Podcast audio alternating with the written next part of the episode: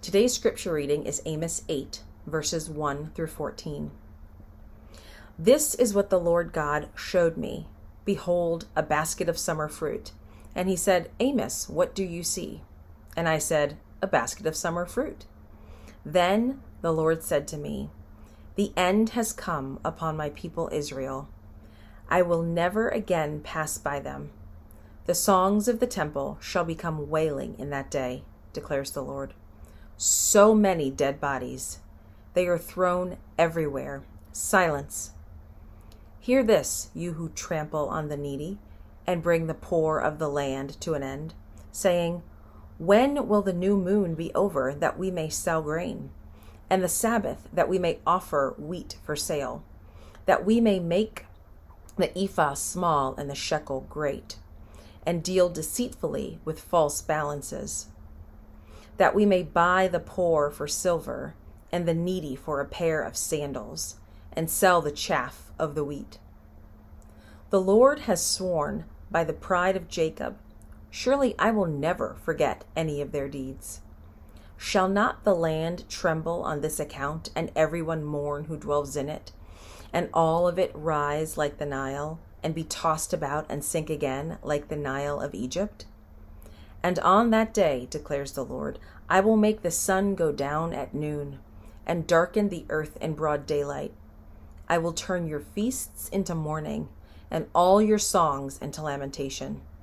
I will bring sackcloth on every waist, and baldness on every head. I will make it like the mourning for an only son, and the end of it like a bitter day. Behold, the days are coming, declares the Lord God, when I will send a famine on the earth, not a famine of bread, nor a thirst for water but of hearing the words of the Lord.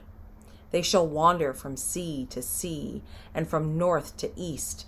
They shall run to and fro to seek the word of the Lord, but they shall not find it. In that day, the lovely virgins and young men shall faint for thirst. Those who swear by the guilt of Samaria and say, As your God lives, O Dan, and as the way of Beersheba lives, they shall fall and never rise again. This is the word of the Lord. Thanks be to God. Good morning, Grace DC. As we persevere in this trial of a pandemic, it also means we have to persevere in the trial of not being able to gather together and worship and be with one another. And it is a trial. And yet we need to take some comfort from the fact that it's not new to the Lord's church. And in fact, we're told in the book of Hebrews that the fact that we continue to gather together, even if it's virtually, is a sign of our faith, a sign of the life of God in us and in our community. So I want to commend you and encourage you to press on with your faith. And we will, as we turn and look at the book of Amos, just a couple more sermons on this as we study the universal justice of God. Now, from films like Big Hero 6, The Incredibles, Harry Potter, to films like Bombshell, Spotlight, 12 Years a Slave, we're watching for something.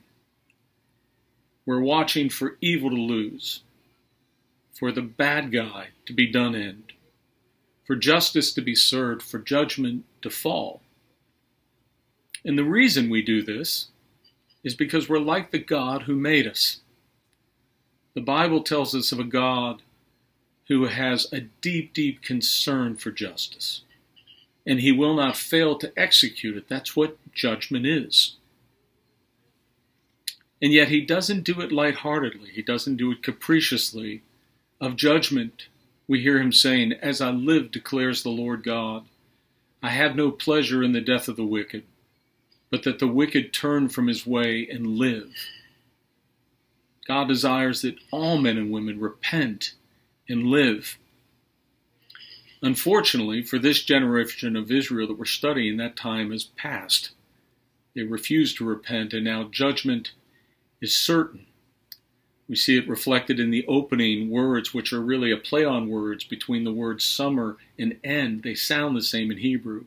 And so Amos is saying the long summer of God's patience has come to an end. Is there anything more dreadful than that? Anything more dreadful than when the, the clock has run out? The patience has been exhausted, where the gavel hits the wood and the sentence has been pronounced. And this micro or mini experience for Israel of this judgment really looks ahead to a greater day of the Lord, one that you and I will all experience because each one of us will stand before God. That shouldn't surprise us. Our world is so structured and so passionate about justice. Why would we think the next world would not be? And for those uh, who own their moral failings, those who repent of their sin, for those that no longer trust in their own merit, boast in their own righteousness, who instead embrace the grace of God, the unconditional forgiveness of God provided through Jesus Christ, for them it will be a day of inexpressible joy and relief because the battle with sin will be over and the hunger for a righteous and just world will have been realized. More so, they will see their great advocate. We will see the great warrior of love and justice, the one who has been with us every moment of our lives.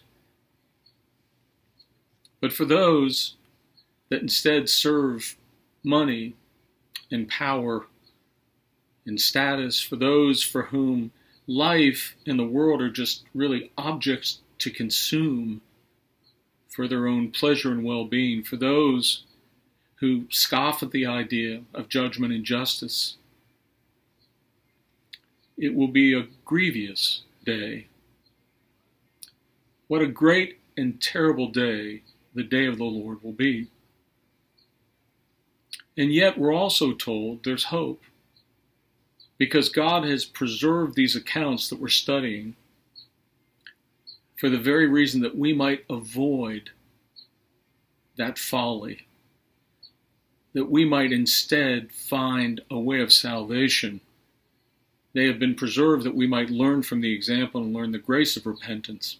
And part of that is learning two things who is liable to judgment, and also what judgment will cost. Who is liable to judgment, and what judgment will cost. Let's look at those things together. First of all, who is liable to judgment? In 1980, the Pennsylvania lottery, the daily number, which was one of the largest in the country, was rocked by a scandal. Now, the way the lottery would work is at 6:59, a lottery official would wheel out three different air-powered machines, and they would have ping pong balls in them.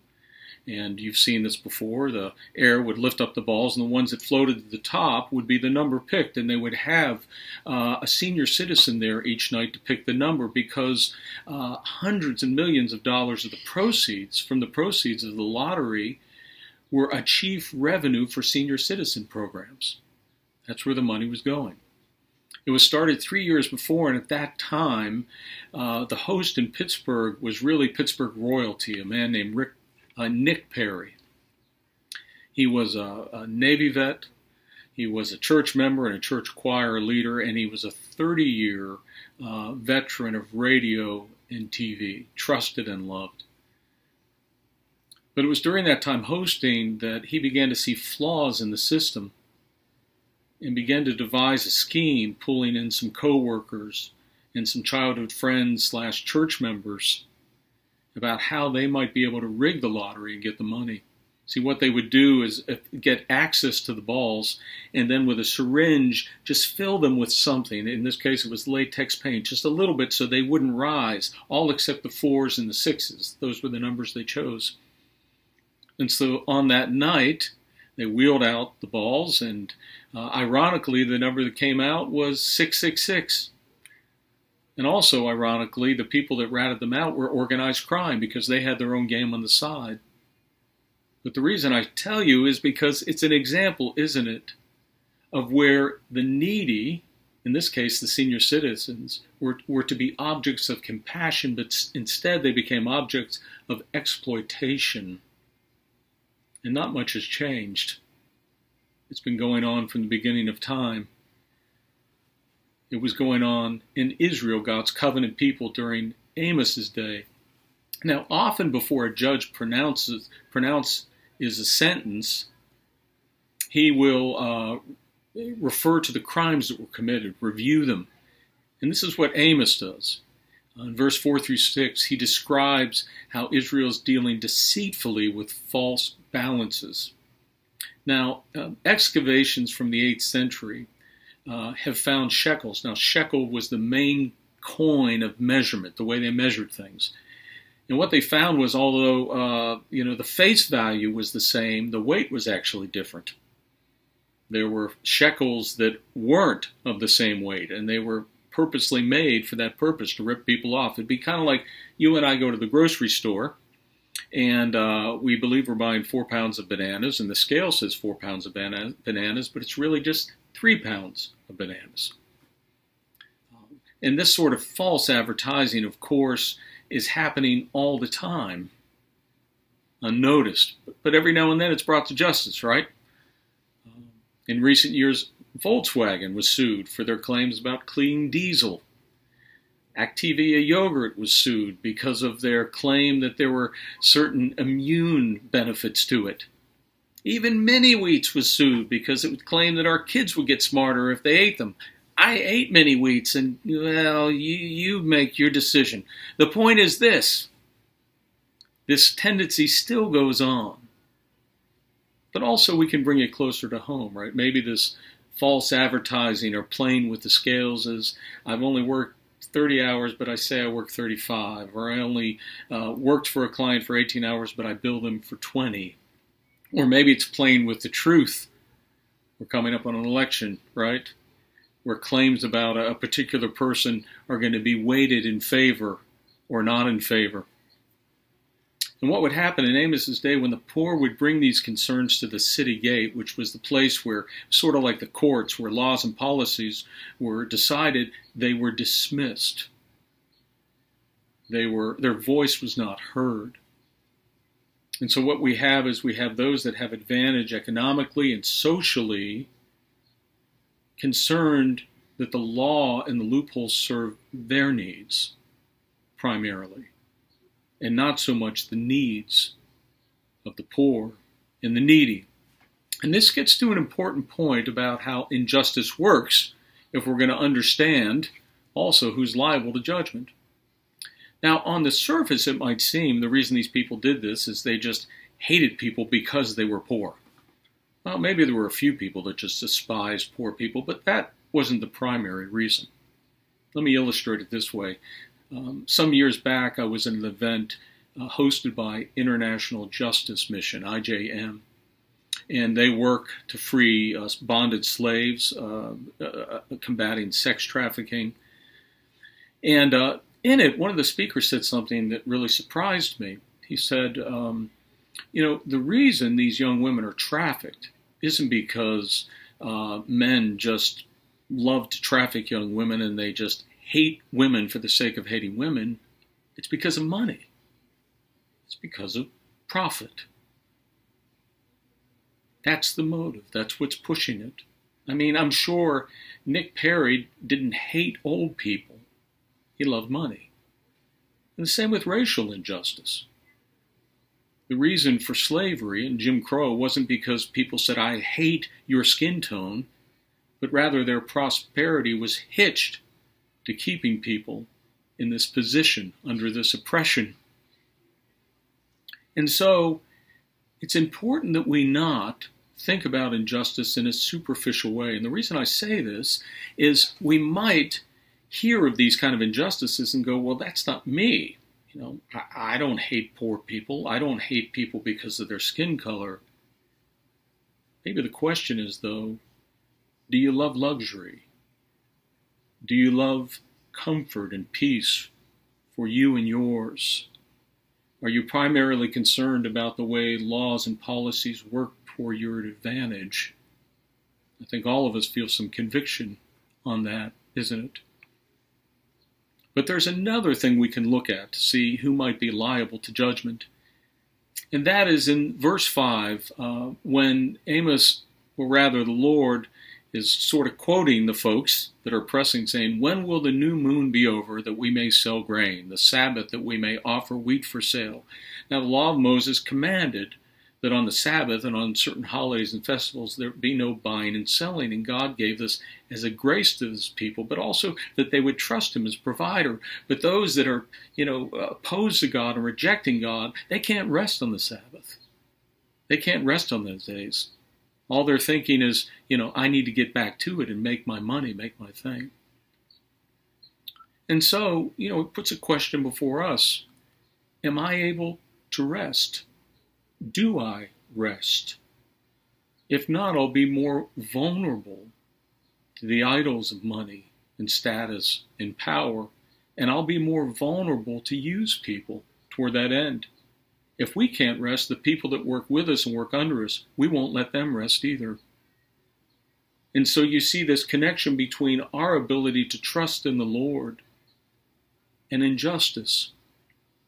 Those that are liable for judgment are those that persist in these sort of behaviors and yet do not repent.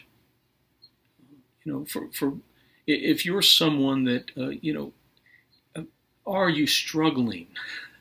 You know, uh, are we saying to the Lord, search me and know me? when it comes to issues of injustice? Is it a closed book, or is our desire to say, Lord, I want to go further and further, and I know I have a tendency to have my own biases, I have a tendency to want to serve myself and not other people? Can we receive that? If so, the Lord will grant us the grace of repentance. And that will save us from a great cost. Let's move to what judgment will cost. Now, it's a sad reality, and I see this in my own life, that we won't change until we experience pain. You know, we won't make certain health changes until our body yells at us. Or maybe we won't make certain character changes until we risk losing someone we love. Or maybe we don't become humble until we experience great failure in our lives. And that is, um, you know, we won't, we, we can only change, we will only change if we first experience the pain of experience. And that's really what the Bible describes as a fool, right? Someone that really can't respond to wisdom. And ultimately, the experience they receive is hell. But the wise, contrary to that, is someone who listens to the word of wisdom, who responds. This is why God kept sending prophets to Israel he kept sending his word to them over and over and over them because he wanted them to hear and respond. It's why he sent the great prophet Jesus Christ, the final prophet, to speak the word to you and I. And especially in Jesus' parables, we see this parables could either be judgment or grace. They, they were stories that were told, but the humble could grasp their meanings, but the proud could not understand them. And so we find here that the first and highest cost of judgment is we lose the voice and the word of the Lord. Amos says in verse 11, Behold, the days are coming, declares the Lord God, when I will send a famine on the land, not a famine of bread, not of thirst for water, but of hearing the words of the Lord. They shall run to and fro to seek the word of the Lord, but they shall not find it. Those who reject God's words will suddenly be at a loss for finding them. The words will be gone. Now, again, uh, there would be a way to superficially apply this. You know, maybe we would say, well, God is talking about uh, those people that make fun of the Bible, that never read the Bible, that, you know, just reject the Bible. But that's not the audience here, is it? It's people that are quote unquote churchgoers. So what's going on? Well, what's going on here is uh, it's not uh, all out rejection, but rather selection of what they want to hear. Pastor Duke talked about this last week how all of us are prone to want to hear the things that we want to hear.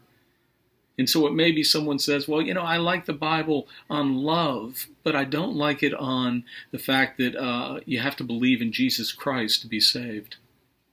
Or I, I like the Bible on um, forgiveness, but I don't like it so much on what it teaches on sexuality. Or it might be, you know, I like the Bible on personal holiness, but not what it teaches on social justice. And so we don't read and study those topics as much.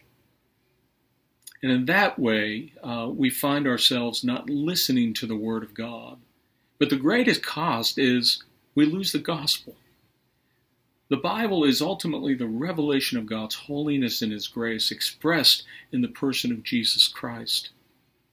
And it's as we are broken by our sin, broken by our injustice, that we also find the water of life. We find the Lord showing us grace. And so we avoid the cost of losing the Word of God. Second of all, which leads into this, because when we lose the gospel, we lose God Himself. And this is a loss of communion. Throughout, we hear this refrain that Israel will lose the land. And this was a major promise, right? That they were given way back with Abraham. They will lose it. This injustice will, will uh, result in a flood of military disaster coming from Assyria. But we understand, you know, land is more than, you know, where we plop our house down. It's more than cement and wood and grass and a garden. Land or that place is where we have friendship, you know, where we um, have fellowship. It's a place of communion. And this is ultimately what it represented to Israel. God would say in the Psalms, You know, I am your dwelling place. Heaven will be heaven because the Lord will finally dwell with his people. The meek will inherit the earth and they will inherit the presence of God. And one of the judgments that comes is isolation and alienation. You know, we, we experience that right now for no fault of our own during this pandemic, but you know, imagine through your own fault of your own an eternity of great alienation and isolation. This is the cost of judgment. But lastly, the cost of judgment is also the loss of hope in life. We have this metaphor of darkness. Verse 9 I will make the sun go down at noon and darken the earth in broad daylight signifies mourning of loss and hope. In Deuteronomy, where God spelled out the blessings and the curses, one of the curses was the idea of darkness. Jesus, when he talked about the final judgment, said, The earth shall mourn. So it's this idea of light and hope going together. We understand that, right? Whether we see the, the light of uh, a child's face and it gives us hope, or the light of love, or the light of truth. And no matter how dark our lives have gotten, none of us have experienced a life bereft, a life emptied of goodness and truth and love, a world empty of God's light. But final judgment will be darkness. It will be the loss of all that is light and all is hopeful. And yet, even in these signs of judgment, we're turned to the gospel and hope because in every one of the things I mentioned, the Son of God came intentionally to take that judgment so that you and I might live it was Jesus who enjoyed the words of God like no other. He not only spoke the words of God, but his delight were the intimate times of praying, the word of God that he memorized as a child. Yet on the cross, we find him at a loss for words, meaning the words of heaven. In the garden, he prays to the Lord, but there's no answer. He says, My God, my God, why have you forsaken me? He experiences the famine of the Word of God so you and I might hear the words of love. We might hear God sing over us, as Zephaniah says.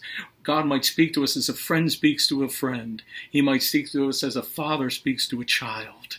We might hear the beautiful song of the lover. Second of all, Jesus was the co creator of the heavens and the earth, but as you look at his ministry, he was cast out of town to town. Ultimately, he's cast out of the holy city where he belongs. He's crucified outside of the city, meaning outside of the presence of God. Again, my God, my God, why have you forsaken me? He does this so you and I would never be alone, that we would always enjoy the presence of God for eternity, and with it, everything that our heart longs for and needs.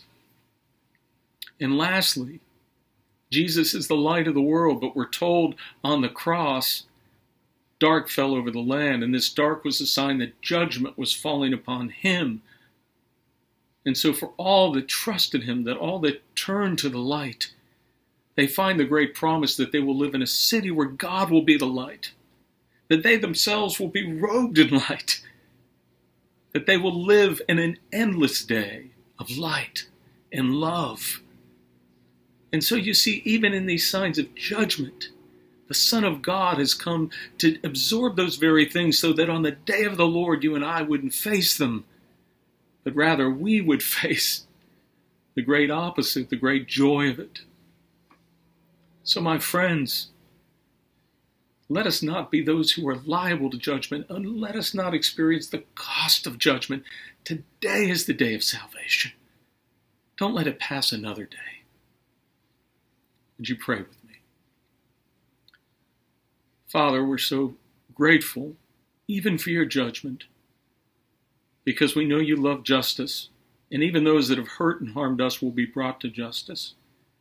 But more so, these foretastes are so that we might turn to you and see the glory of the gospel, what you have done in taking judgment upon us through your Son. In Christ's name, amen.